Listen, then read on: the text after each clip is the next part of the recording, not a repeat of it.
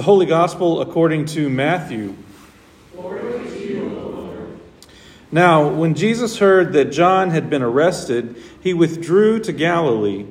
He left Nazareth and made his home in Capernaum by the sea, in the territory of Zebulun and Naphtali, so that what had been spoken through the prophet Isaiah might be fulfilled. Land of Zebulun, land of Naphtali, on the road by the sea, across the Jordan, Galilee of the Gentiles. The people who sat in darkness have seen a great light. And for those who sat in the region and shadow of death, light has dawned. From that time, Jesus began to proclaim, Repent, for the dominion of heaven has come near. As Jesus walked by the Sea of Galilee, he saw two brothers, Simon, who is called Peter, and Andrew, his brother, casting a net into the sea, for they were fishermen. And Jesus said to them, Follow me and I will make you fish for human beings. Immediately they left their nets and followed Jesus. Going on from there, Jesus saw two other brothers, James, son of Zebedee, and his brother John, in the boat with their father Zebedee, mending their nets, and he called them. Immediately they left the boat and their father and followed him. Jesus went throughout Galilee teaching in their synagogues and proclaiming the good news of the dominion of heaven and curing every disease and every sickness among the people. The Gospel of the Lord. You, can be seated. Today's Gospel reading tells us the story of Jesus calling the first third of his 12 disciples Simon Peter, Andrew, James, John. Two sets of brothers all of whom were fishermen. First, it's helpful to know that Jesus having disciples was not a unique situation. Disciple is a word that simply means student. And every rabbi or spiritual teacher in Jesus' day that had anything worthwhile to say would have disciples, followers, students. Jesus was not the only rabbi that existed in his day. There were many rabbis, and their primary job was to study and teach the Torah, the first five books of the Hebrew Bible. Rabbis were highly respected leaders in the community. One became a rabbi through being ordained by another rabbi after following and studying with them. Rabbis had followers, people studying in their particular way of interpretation, because rabbis were known by the way that they interpreted various parts of Torah. One rabbi would think that a passage meant this, and another rabbi would think and interpret it a different way. Now, contrary, contrary to how a lot of Christians in, treat the Bible, rabbis worked in an open system with interpreting Scripture. The meaning of a text was completely up for debate. And each rabbi taught and instructed their disciples to follow in their particular theological footsteps. In Jesus' culture, boys would often attend school until the age of 13 in order to study the scriptures. Once they reached 13, they would typically, typically begin to learn a trade by studying with a craftsman as an apprentice. By the age of 20, they were encouraged towards marriage and starting a family. But that wasn't the case for everyone. For some boys that completed the study of Torah at age 13, there was the possibility of another, path in their life. Some students showed skill during their studies. Some were better than their peers at learning the scriptures. And rabbis would invite some of these students, the brightest and the best, to follow them as full time disciples. Now, parents were honored when their kids were considered smart enough to follow a rabbi. It was a privilege, it was a blessing. It held the possibility that one day your child could be a rabbi as well. And most boys, however, would go on to learn a trade, but a select few were invited to follow a rabbi.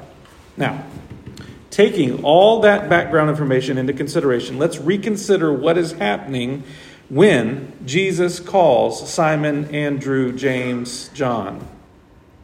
Those four presumably went through school studying Torah up to the age of 13. And when they finished school, no rabbis were interested.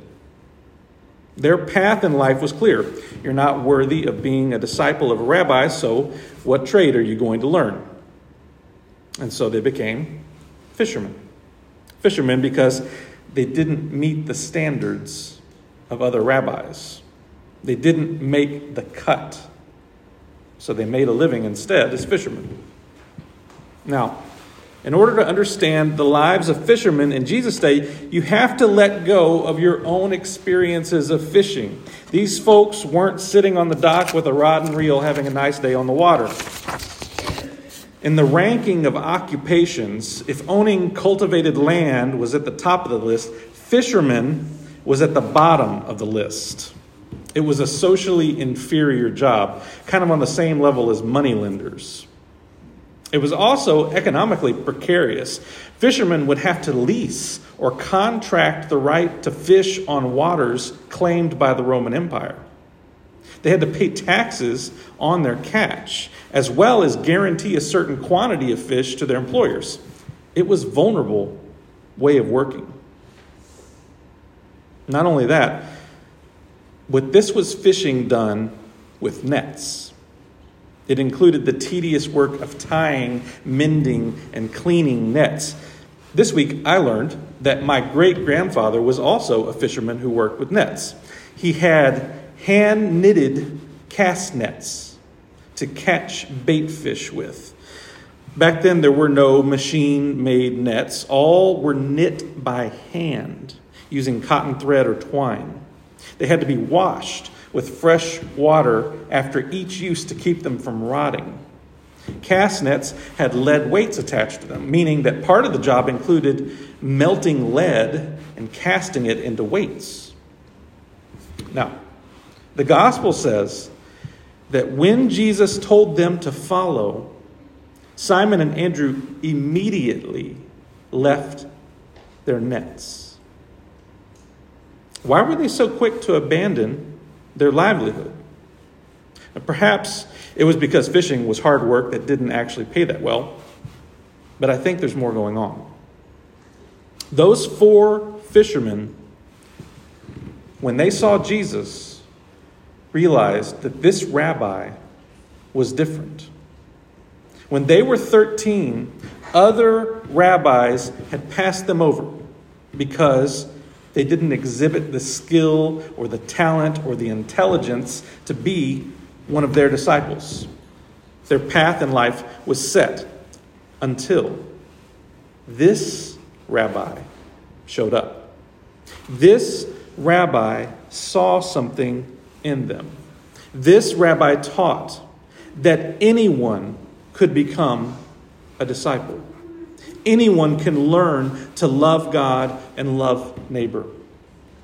This rabbi taught that all life is sacred, and being marginalized or being disabled doesn't mean you are less loved by God. Jesus was a different kind of rabbi because he didn't think that only a select few were worthy of being his disciples. He thought that everyone had the potential to be his disciple. Everyone could follow him and learn his ways.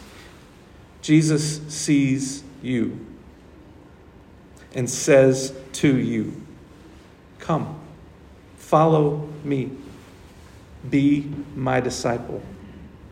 No matter who you are or what you've done or what you thought you were limited to in this life. Jesus is calling you to follow and to learn his ways.